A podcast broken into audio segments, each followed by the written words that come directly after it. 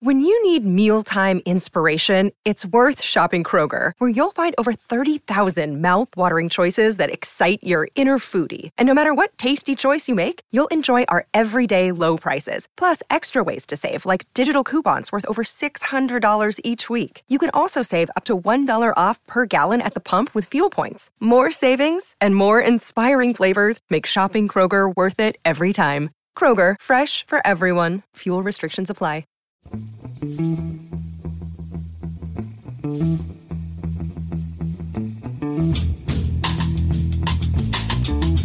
Hello and welcome to the Price of Football, the podcast that follows the money behind the beautiful game and is currently looking down the back of football's sofa for some loose change. I'm Kevin Day, and joining me from the Devil's County of Sussex, fresh from a 24 hour virtual Eurovision party, is lecturer in football finance at Liverpool University, Kieran Maguire. Hello, Kieran. How was you? How was Eurovision for you? Oh well, it, it, it's great because ABBA won it in Brighton, didn't they? Did they? I didn't Uh, know. and I, I had a photograph of Agnetha taken with an old black and white camera that I took when she was walking down Brighton seafront in 1973, 74. Uh-huh. Yeah, it's got great memories for me because I was at a certain age. Did uh, Agnetha know you were taking the photograph? Uh, no, no, I, I was. Uh, if, if, if tagging had been legal in those days, I, I suspect I might have been wearing one. Do you, do you know what, Kieran? Like many many things I say on this pod, what I think is going to be a seemingly innocent introduction suddenly turns very sinister for no apparent reason. Well, the reason is that you are a man with a history. Anyway, it's it's Monday, Kieran. Um, which means, of course, uh, questions. But a couple of stories first, and a couple of big stories as well. Um, on Friday, League Two clubs decided to end the season. Uh, it seems to general relief, and it was unanimous apparently. Uh, still to be ratified by the EFL and the FA. Uh, may mean a reprieve for Stevenage, but it, it seems, as with the National League, that most League Two clubs are relieved that they don't have to bear the financial burden of finishing the season without any fans. That's right. Um, I, I decided to take a look at just how bad things were in League Two. Um, the, the average losses in that division are 800 grand a year, so you know clubs are struggling. Um, it's, it's estimated it will cost you 140 grand for the for the COVID testing for players if matches did return, and, and clubs simply don't have the money. Um, th- there are a few things that, that are outstanding. Uh, they've they're not quite worked out how they're going to do the, the, the playoffs um, as yet. Um, there's got to be approval from both the FA and the EFL board, and, and I think that could be an issue for Stevenage because I think the the uh, FA are worried that uh, it might set a precedent. Uh, you know, you you enter a league with with the idea of promotion and relegation. We're also hearing that uh, clubs in the championship might vote against it. They could potentially veto it because they fear it might set a precedent for the Premier League. If, if those some of the clubs in that division say, well, if you're doing it in the EFL, wh- why can't we do it in the Premier League as well? Um, so we're, we're not done and dusted by far, but uh, yeah, certainly the top three appear to be up. Um, I thought there was some uh, very magnanimous behaviour. Uh, Port Vale, who are eighth, know, they're one place off a playoff. Um, they they took the view that their owner took the view that it's more important to have all the clubs, uh, you know, and they they know what it's like to be at a small club, you know, and. Uh, uh, you know, it's it's a good day out in Port Vale if anybody's ever been there. Uh, they said that's more important than them potentially getting promotion. Um, uh, a, a standpoint which isn't being shared in League One, where I think it's fair to say civil war is taking place. Yeah, we'll move on to that. I, um, before we start, I hate to be uh, I hate to be picky, but no one has a good day out in Port Vale because there is no such place as Port Vale. As you know, they are the only football club in England named after a place that doesn't exist. Uh, they're in Burslem. No one particularly knows why they're called Port Vale. Um, they are. It's interesting that Port Vale's chairman spoke about being almost physically sick, shaking with with relief, with nerves beforehand and relief afterwards. On on a t- taking the promotion relegation issues aside, as we are a financial football pod, on a purely financial basis, most clubs in League Two seem to be suggesting, as with the National League clubs, especially Dulwich Hamlet that we spoke about, that this probably has saved them financially. This decision. Um, very much so, and I think there's just as big a decision as to when they're going to come back, because realistically, uh, clubs in League Two that they're getting you know forty to fifty percent of their income comes through the turnstiles. So yeah. you can't return to football un- unless you've got money coming in to pay the wages and paying the overheads. Um, so you know, League Two potentially ha- have we seen it the last of it until 2021? Although there is an argument uh, uh, that I've seen put forward that in League Two clubs in particular, they still have standing terracing. Some of them, so it might be easier to, to social distance at some of those clubs and to get people back in in some way, shape, or form. You know, and uh, whether it's better or not to have 500 people rather than 2,000 people, I don't know. That's a decision for the future. But at, at that level, it seems to me that it is more doable than it is at a 50,000 all-seater stadium, isn't it? Yes, yes, and um, there there is the potential. I'm, I'm just thinking the, look at the major costs. We've got the wage costs. I think the wage costs in League Two will come down significantly this summer because there's 1,400 footballers out of contract. Yeah, uh, and yeah, you, yeah. know market forces applying. You know, as, as as somebody that sort of knows a little bit about the economic side of things, it, it's going to have a you know, a, a very big hit. You, you can't offer big wages, and, and I think clubs will be focusing on survival rather than promotion. Uh, just briefly on the Stevenage thing, Kieran, I I, I was listening to Six Oh Six um, on Saturday night, which was a mistake. It wasn't deliberate on my part. I just happened to turn it on, and for some reason, it was, it was on Radio Five and not Radio Three. And I thought I'd, I'd listen to the chimps as they spoke about the football, and it was quite interesting for two minutes. I, I understand Chris Sutton's argument that it, it's it's only fair that teams that are in the top three should be promoted without playing the rest of the games. I don't understand his argument that it's also fair that teams that are in the bottom three should be relegated without because if, if Stevenage could still have stayed up, I think it's really unfair that they go down purely because of the, the financial uh, impact of not being promoted is nowhere near the financial impact of being relegated, is it? So I think there is an argument with, especially with Bury missing, so you could promote you could promote Barrow just as a one-off. I, I can't see the issue. I know Stevenage have had a terrible season, but I don't see why some people, some pundits especially, are throwing the toys out of their pram eh, particularly about Stevenage. Yeah, it, it does seem a strange one. I, I, think we've sort of had, had this discussion before that we, we both want football to survive and that for there to be the potential of 92 clubs next season. Who those clubs actually are, we'll, we'll sort out at a later date. Um, so, you know, get, getting excited about things of this nature now is pure self interest. Um, I know that the clubs who were potentially in playoff positions in the National League were hoping for, for some form of playoff to take place, as it is going to take place in League Two, yeah. um, with, with a view to picking up a second promotion spot. So, therefore, that would have implications for Stevenage. Uh, now, as you said, League One haven't made any agreement. Um, they're meeting again next week. Uh, six clubs in particular Peterborough, Oxford, Sunderland, Fleetwood, Portsmouth, and Ipswich are very keen, they said, to continue the season and to see it finish competitively. It may or may not be coincidence that five of those clubs are in the top seven, and one of them is in the top ten. So again, and I, I, don't blame any of these clubs, and I don't blame any of the fans of these clubs for wanting it to happen. There, there's a, more of an element of self-interest here because, of course, they want the season finished because they've got a chance of going up. Two, two of them, I think, would go up if the season were to be cleared null and void. But what's your instinct on what will happen in in League One? Are League One clubs financially more in a position to be able to finish games behind closed doors? Not really. Uh, Andy Holt has uh, he's been on Twitter uh, as as is Andy's sort of style. Yeah. Uh, you know, from his point of view, where's he going to get 140 grand from to conduct the yeah. testing? Um, and, and, ultimately, what's more important in 12 months, in three years' time? Um, is it the existence of the club or it's having a tilt at promotion for this season? The reason why there isn't a different approach being taken between League One and League Two is that if you go up from League Two to League One, you get around about an extra half a million pounds in prize money, in TV money. Whereas if you go from League One to the Championship, it's about seven million. And of course, you've, you've yeah. then got the yeah, the benefits of, of hosting, um, you know, Forest, Boro. Yeah, there's lots of big big sides in that division. You know, I'm, I'm, assuming that, that Leeds and West Brom will go up one way or the other, but even so, uh, yeah, we could have Villa coming down, and, and the chances for you know the likes of Peterborough to be able to selling out their away end every week is is tempting.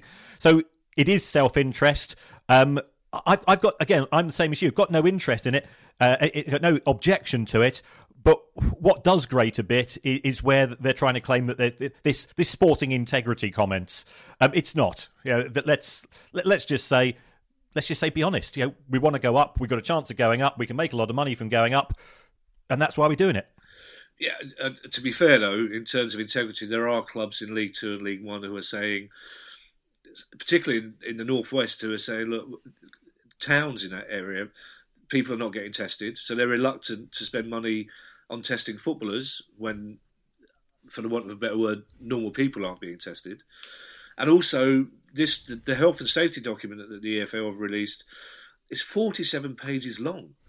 There are about 350 things that the clubs have to do to be able to play the games, and all of them cost cost money. Which which it's fine for the EFL to say, well, these are guidelines, but not to say okay, if you can't afford the guidelines, we'll help you. And they're not. There's no suggestion that the EFL are, are actually offering any financial help to clubs to play these games behind closed doors.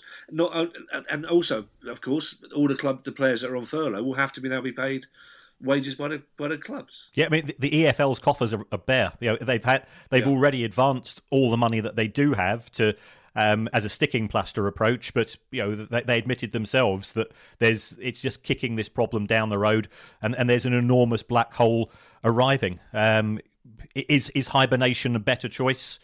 Well, that ultimately comes down to the individual clubs. Yeah. Okay. Well, unfortunately, it doesn't, does it? Because they all have to. There has to be a majority.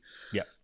To agree. Um, in Scotland, Partick Thistle have decided to refund season ticket holders. Um, can you give us a suggestion of why they're doing that, and also what sort of numbers we're looking at, and how much it will cost Partick Thistle. Well, Partick Thistle are in the championship. I think they're due to get relegated to to the division below, so they're not happy about that. They were they were one of the dissenting clubs when they had the votes in Scotland. Um, Partick have got eighteen hundred season ticket holders, so potentially it, it could have cost them um, yeah, around about 80 grand. But of those 18 season ticket, 1800 season ticket holders, only 64 took up the offer of a refund, and all the others have said, "We, we want you to survive." So you know, those people that can afford to not take the refund appear to have taken a, a collective decision that we want a Partick most of all to be able to support, um, and you know, fair play to them. Uh, equally, I think the 64 people who have taken it back, I'm sure many of those will have lost jobs and, and will be desperate for every penny they can get. So you shouldn't castigate them, but uh, you, have got to give uh, a lot of credit. I think it worked out as 97.5% of the fan base said we're not getting anything the rest of this season, but we don't want our money back. Okay, that's no, that's interesting because I, I assumed when I when I read the the notes, um, and, and not the research, obviously, I just read the notes and the questions. There's a little insight into the, how this pod works. Um, I assume that Partick had, had, refunded all their season ticket holders, so it's just the 64 that wanted a refund. That's right, and I think a few other clubs are taking a similar approach. Um, I think Manchester United have written to, to their fans and said you can either have refunds or you can roll over the, the unexpired part into your season yeah, ticket for yeah, next yeah. season. So more and more clubs are now getting in contact um, with fans. I know you know um, Brighton have done something similar. Uh, so I've got an email, and, and, you make a decision, and it's I think it's a choice of take a refund. You can leave the money with the club, yeah. or quite a few of the clubs are sort of set up charities, and, and you you effectively hand the money across to the charity. Yeah, I, I, I, don't think there should be any blame attached to the 64 Partick Thistle season ticket holders. We don't understand their financial circumstances, and also, if, if, you know, in our world, for example, if BT send me an email saying, "Look, we've not been able to provide you with any live sport. Do you want a month off uh, credit wise?" You go, "Yeah, fine." I'll have a month off credit wise in. Yeah. You know, they offered me this. Uh, you know, you can watch third division German football cheaper next year. It was like, no, you know, I'll just. The first option was month off credit wise, so fine. As it happens, God bless BT and, and German football. They are back today. I never thought I'd be so excited by sitting in front of two games in front of empty German stadiums with a, a, a, I even went for a bottle of German wine just to make it authentic. Um, and good games they were too. Now, um, I, this next story, I'm, it's difficult not to be cynical about this. Now, Stevenage and Macclesfield have been charged by the EFL. Yep. First of all, can you clarify what for?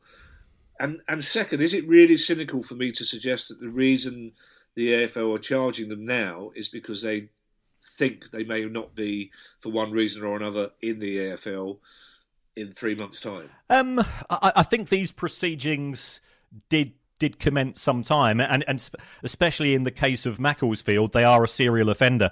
So, just to run through the charges, what happened with Stevenage is that the club postponed a match in, uh, I think it was in November.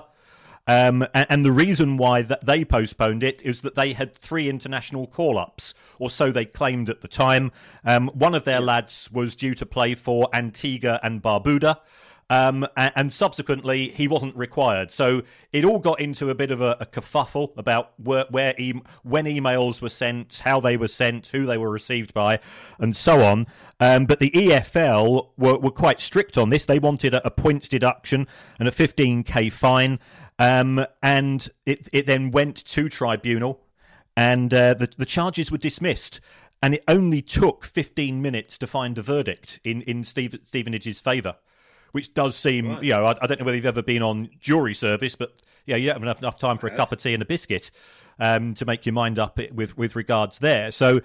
Um, it does seem perhaps a bit of a spurious uh, prosecution by the EFL. Having said that, the, the, guy who was Stevenage's lawyer, and I think he's mentioned his name before, this guy Nick DeMarco, he's he's uh, Joey Barton's QC, yeah. he's Tyson Fury's QC, yeah, yeah. and so on. He is the number one man to go for. Um, and uh, you know he he represented Stevenage and clearly put forward a very compelling case. How did Stevenage afford him? I mean, you've you've told me off camera, off camera. How how showbiz does that sound? You've told me off Zoom that how expensive he is. I mean, that's a that's a lot of money for a club like Stevenage, isn't it? Just by the by. Well, so, yeah, so's a fifteen thousand pound fine. So yeah, you know, and, and, the, and yeah, the potential yeah. the potential for a further points deduction you know, if, if they do get relegated, you lose the uh, solidarity payments from the Premier League. You lose half of the EFL. You do get parachute payments um, in the National League, but you lose half of those as well. So it, it is a costly experience to get relegated. So I, I, think Stevenage were, were doing what they felt was anything to, to give them a, a, a, any chance of staying up. I have done jury duty, by the way. and It was full on 12 angry men. They made me foreman of the jury because uh, one of them recognised me off the telly, so he thought I'd be able to speak all right.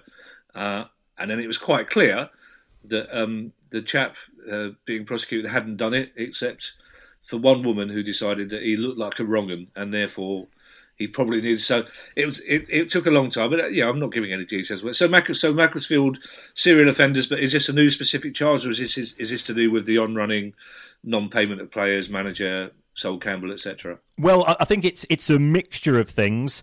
Um, that they had had an earlier charge. They'd had a six point penalty and four suspended earlier in the season. Um, they then didn't pay their wages in February. Um, th- there was a match that was called off. Uh, they were due to play Plymouth, and uh, they called it off at very short notice because.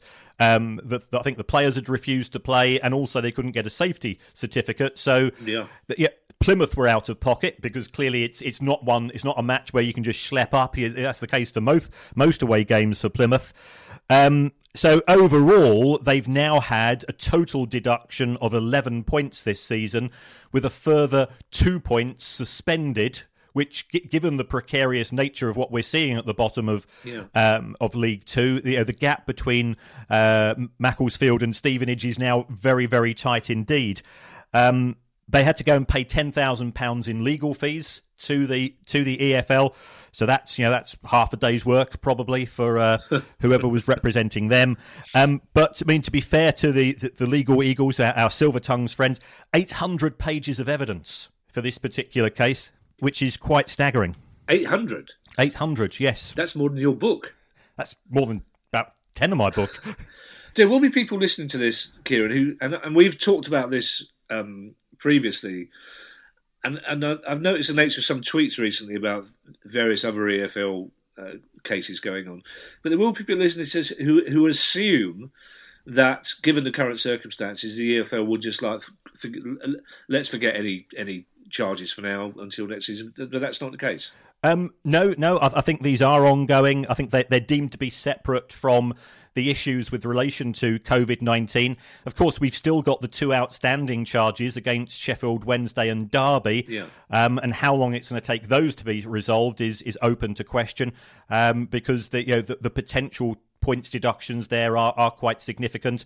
So I'm sure both parties are trying to put forward as strong a case as possible and, and again, gathering up these hundreds of pages of this, that, and the other. Right. Now, I'm aware that you have um, I was going to say media interests, so we have to crack on, but they're not media interests; they're actually work interests. You're lecturing to China, aren't you? That's right. That's right. Um, yeah. we've, we've got a partner university in China. They normally come across to, to London each year, and, and I teach them. But uh, sadly, as a result of uh, the pandemic, I'm, I'm, having to teach to China time. So I start work at uh, 5 a.m. Um, and it's it's tough for them, and it's tough for me. I mean, t- teaching teaching remotely it, it, has some merits, but it's you know I'm I'm like you. I, I like to be in to, in front of a, of a of a crowd because you then you can get to build up a proper relationship and, and a proper level of understanding. So yeah, it's an early night for me. But we, well, we also know that despite your uh, lack of alcohol drinking, your body clock's all over the place anyway. So it doesn't doesn't. I mean, you know, 25 years of travelling the world, having adventures, it's clearly left you. Anyway, so my, my point is we'll do one more story, and I've, I've wasted more time by saying we shouldn't waste time. Um, we'll do one more quick story, then on to the questions, all of which, of course, are very good. Now, Man City's parent company, the City Football Group, have bought their ninth club. Um, and it's an odd choice, you'd imagine, given the high profile of some of the clubs they've bought before. They bought a club called Lommel, who are in Belgian second tier. Um, in the progress, in the process, rather, they saved Lommel from bankruptcy, which is which is good. But why have they invested in a, uh, let's face it, obscure Belgium second tier team? Well, I think City are looking at the big picture. Um, what they're trying to do within the City Football Group is to have continuity and consistency amongst all of the clubs when it comes to training, when it comes to looking for particular talents, and they're effectively using these um, these overseas clubs as incubators. Now, um, as as far as choosing one in Belgium is concerned, you've only got to look at Belgium's FIFA ranking. Um, and, and it is clearly a, a, a, country which is very good at developing young young talent. Um, it is going to be more difficult for players to to move from Europe to the UK uh, post uh, post Brexit. Yeah, we've we've seen the rulings that have come out, and it's going to be on a points based system. So I think City's approach is identify talent within Europe, get it to somewhere such as Belgium, if that player is good, then he's got a greater chance of getting international caps or getting a decent wage packet from elsewhere. And then City can sign him far easier than it would be from approaching other clubs in Europe when when they are sort of talent spotting for the the, the next the yeah, the next Kevin De Bruyne. And, and I presume the money involved in buying a Belgian second division club is literally, as we discussed at the start of the show, changed down the back of the sofa for the City Group, is it? Um, yes, relatively. Uh, we, we, know that the City Group raised $500 million um, in November, December. They immediately bought Mumbai City, uh, and that's yeah. where a large chunk of that went. I think around about 400 million. Yeah, buying this club will be relatively cheap. As you said yourself, they paid off the, the club's debts. It had debts of 1.75 million uh, euro. Um, and I think the, the aim is to, to move forward uh, with this this idea of it helps to spread your costs, it helps to um, bring in talent. Uh, because if you're looking at signing for a regular Belgian club outside the two or three that qualify for UEFA competition, or this club, which has a, a, a pathway to Manchester City, you can actually see it be, being quite attractive from a player's perspective as well. Hi, I'm Steve Lamacq, and every week I'm joined by Music Ally's Head of Insight, Stuart Dredge, on The Price of Music, the weekly podcast all about the money behind the music industry. In each episode, we discuss the very latest goings on in the music business and dig into the finances behind the big stories. So, whether you're a music lover who just wants to know more about what really goes on in the industry, or you're an aspiring musician, manager, or label owner who wants some inside knowledge on how Spotify's financial model really works, or what the future holds for independent live music venues, this is a show for you. Subscribe to The Price of Music in your podcast app now. See you soon. Now, I asked this question as a as a, a desperate attempt to claw back some credibility, um, in terms of my research because I was halfway through a bottle of wine and Union Berlin versus Bayern Munich when I realised I had this pod to record. Uh, but it, it, suddenly occurred to me that so Man City's parent company, the City Football Group, now have nine football clubs.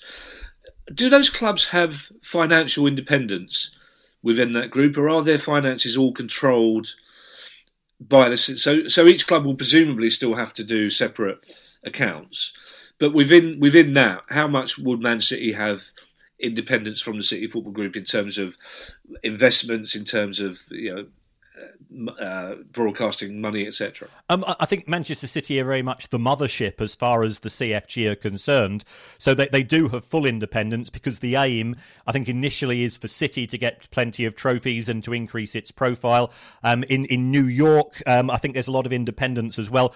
Uh, as far as some of the smaller clubs are concerned, they will be dictated to by head office um, in terms of how they do their negotiations, wage levels, and things of this nature. But they still should be in a position to be very competitive locally, um, simply because of the wealth of uh, the, the Abu Dhabi owners. Now, uh, on to our questions, because it is Monday, as you said, it's, it's um, questions day. I've just been distracted by Kieran having a massive swig from his uh, silver bottle of ice water. His one indulgence well, apart from Russian ladies in fur coats, of course. Um, this is a very topical question from Matt Boothman. Um, we've all been we're, we're all Bundesliga fans this weekend, and it, it, has been brilliant to see some form. Of, it generally has been great to see some form of live football. Social, economic arguments aside, it's been great to see football. Oddly, it, it didn't take long to, to adapt to the, the no atmosphere. Um, well, for you, Kieran, that would have been quite easy, I imagine. Uh, hey, hey, hey. Um, but Matt's question is and it's a good question. With the Bundesliga starting back this weekend and getting TV money before any of the other European leagues, will that put them in pole position to cherry pick players in the transfer market? Have they got a head start? Um, it's it's yes and no. I, I think they they've got a greater chance of survival until the end of the season. We've seen the, the Dutch leagues, the Belgian leagues, the French league all close down, and, and, therefore those clubs won't have any money coming in. There will have to be rebates of, of TV broadcasting fees, so that's going to put them into a very delicate financial position. By the by the Bundesliga continuing, um, I, I don't think the clubs aren't going to be making profits, you know, but they will be reducing their losses. So, relatively, I think the German Bundesliga clubs will be slightly better off than those from those those countries which I've mentioned, um, and therefore they should be in a slightly stronger position, um, especially if we move further down the summer and it looks as if the Bundesliga is going to start next season and perhaps Belgium and the, the KNVB decide with the uh, Eredivisie isn't going to take place um, in 2021, then you can see Dutch, Belgian, French players perhaps being attracted to come to Germany because they can actually ply their wares. Yeah. Okay. Um, Jerry Pruitt, which is a great 70s sitcom name, Jerry Pruitt. Um, I'm quoting here. Jerry says, I have been very slowly and studiously absorbing the first two chapters of Kieran's book. Uh, not as slowly as me, Jerry. I have to say, it's, it's, it's, I don't know. Older older listeners may remember a classic. Well, I won't have seen it first time. There's a classic Tony Hancock episode where he decides to educate himself and tries to read Bertrand Russell, and it takes him the whole episode to get through page one because he keeps having to go back and read it again. Um, but Jerry, uh, and well done for buying the book, Jerry, because especially as all the profits are going to um, a very good cause. Uh, but off the back of that, Jerry's made a very good point. He, he, he says you talk about myriad ways that clubs present their accounts. So, would it be beneficial or indeed possible for the Premier League and the EFL to provide a template for standard presentation of financial reports? Um, I think it would be difficult because Manchester United, um, they are um, they're registered in the Cayman Islands. They um, are quoted on the New York Stock Exchange, and therefore they have to uh, have to accede and comply with uh, U.S. legislation. Whereas here in the UK, that the other clubs are, are, have to go and comply with UK legislation. Um, but certainly there, there could be greater consistency. I, I think there's certainly from from my point of view, and you know, we, we all know that I am obsessive. I am a train spotter with football finance. There are things which some clubs are very good at displaying. So I, I, think I think there could be a de minimis standard. The only, the only trouble is when you have things of that nature, it tends to cause um, a, a rush to the bottom. And rather than best practice being followed, you tend to get, well, what's the minimum we can get away with? Some clubs are absolutely brilliant, very, very open. Um, others aren't. Um, and, and, as you know, I, I, get very frustrated with those EFL clubs in the lower divisions um, yeah, today I, I was asked to summarise the the profitability of League Two, so I managed to do that for every club, but. Oldham somehow made six million pounds in profit, and there's no indication as to how they did that. So I, I, just think, from a transparency point of view, and going back to this sort of this this old chestnut of ours, it's Oldham is the Oldham belongs to the fans of Oldham Athletic, not uh, a Lebanese former football agent. Yeah, well, in an ideal world it does. Unfortunately, yeah. in the real world it doesn't. But uh, now I, I, feel I should row you back there. Obviously, I understand what de minimis standards mean, but there may be one or two people listening to this pod who have to, have to check that. So, in order for them not to have to Google that, can you just explain what that means? Well, it's uh, it probably sounds just as bad. Lowest common denominator. You you say, well, if, if you, you've got to show at least 20 things and you list those out, but you might have some clubs who are already showing 40 or 50, and they might say, well, if everybody else can get away with showing just 20, perhaps we'll take a similar approach. Right, okay. Um, our next question comes from Russell Earl. Thank you for your question, Russell. Um, again, I don't know why I say this, they're all good questions.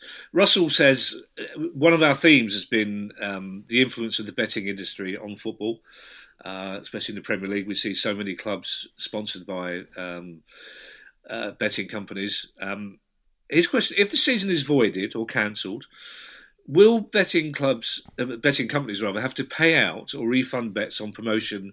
top scorer bets, etc. And will that affect their future investment in football, given that the, the betting industry must have lost a lot of money in the past two months. Um, I, I spoke to one of my friends this afternoon who's involved in the betting industry, and he says they, they've not made their mind up yet because they're awaiting a final decision.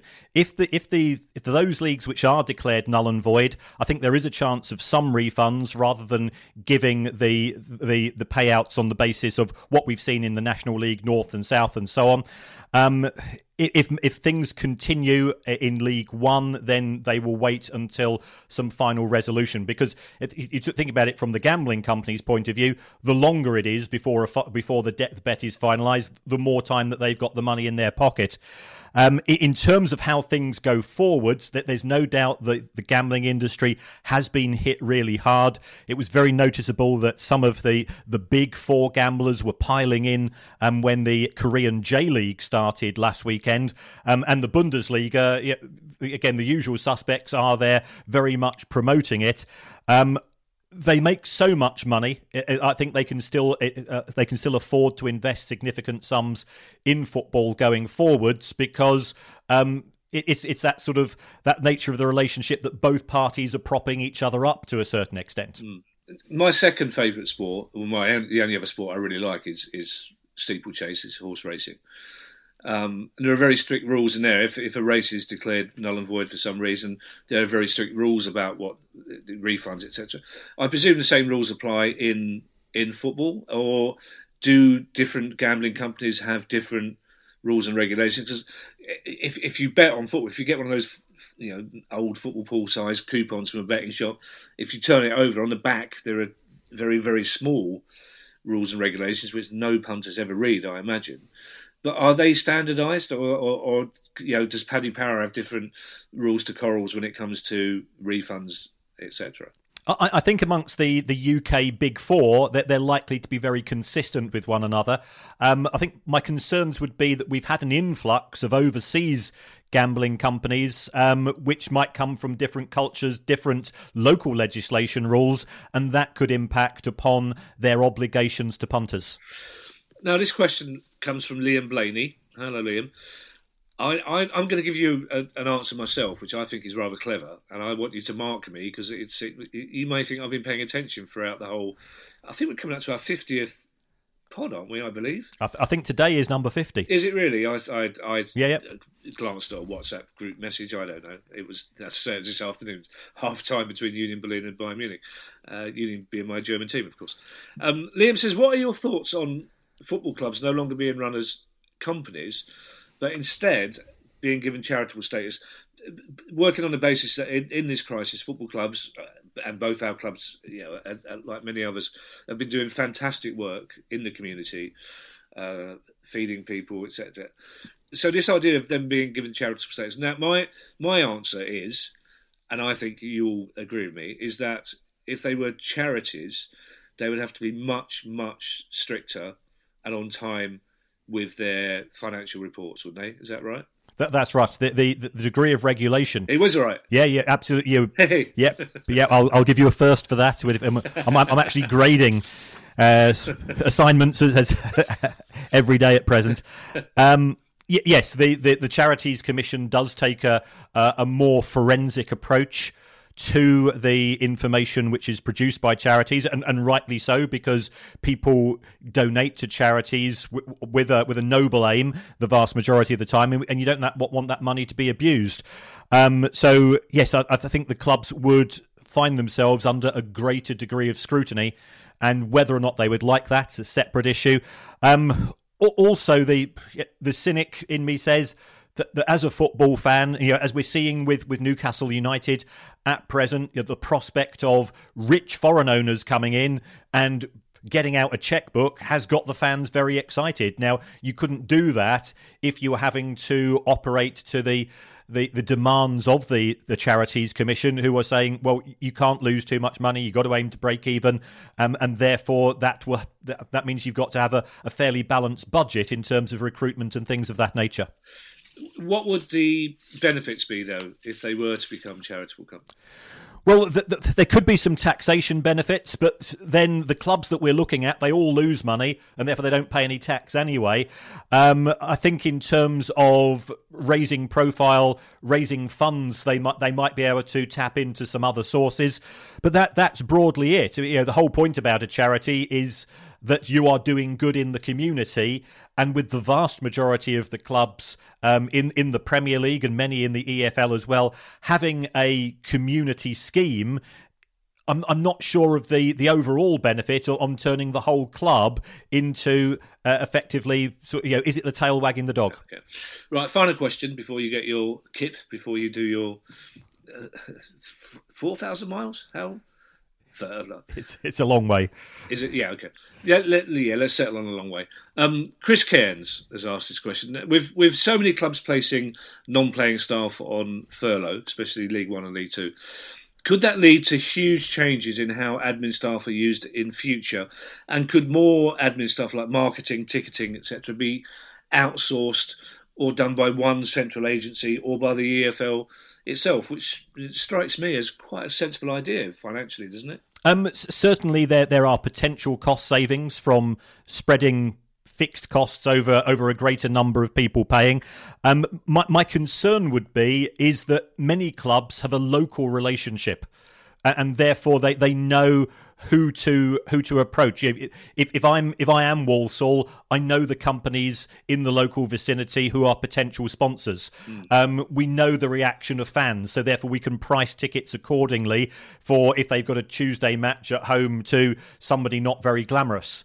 And I think if you take that flexibility away from those clubs, then the, the cost savings might be might be overwritten by by the loss of income and, and that lack of personal touch um, that you get because you're effectively going through to a call center for everything.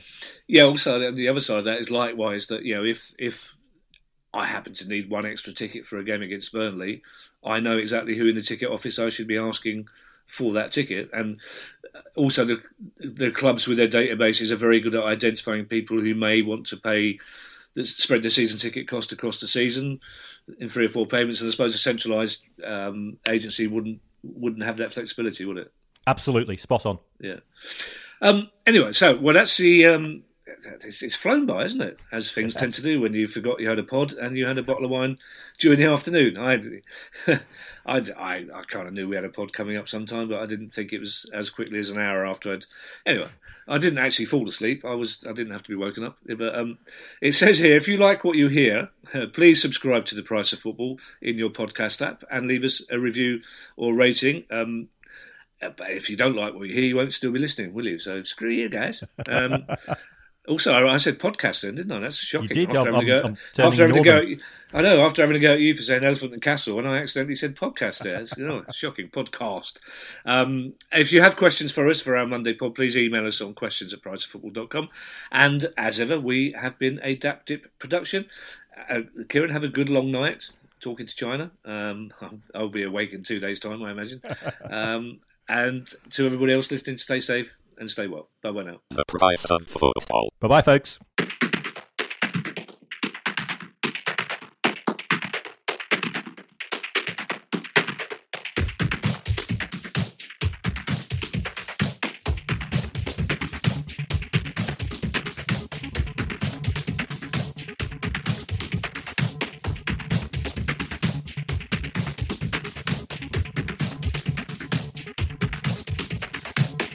Of football.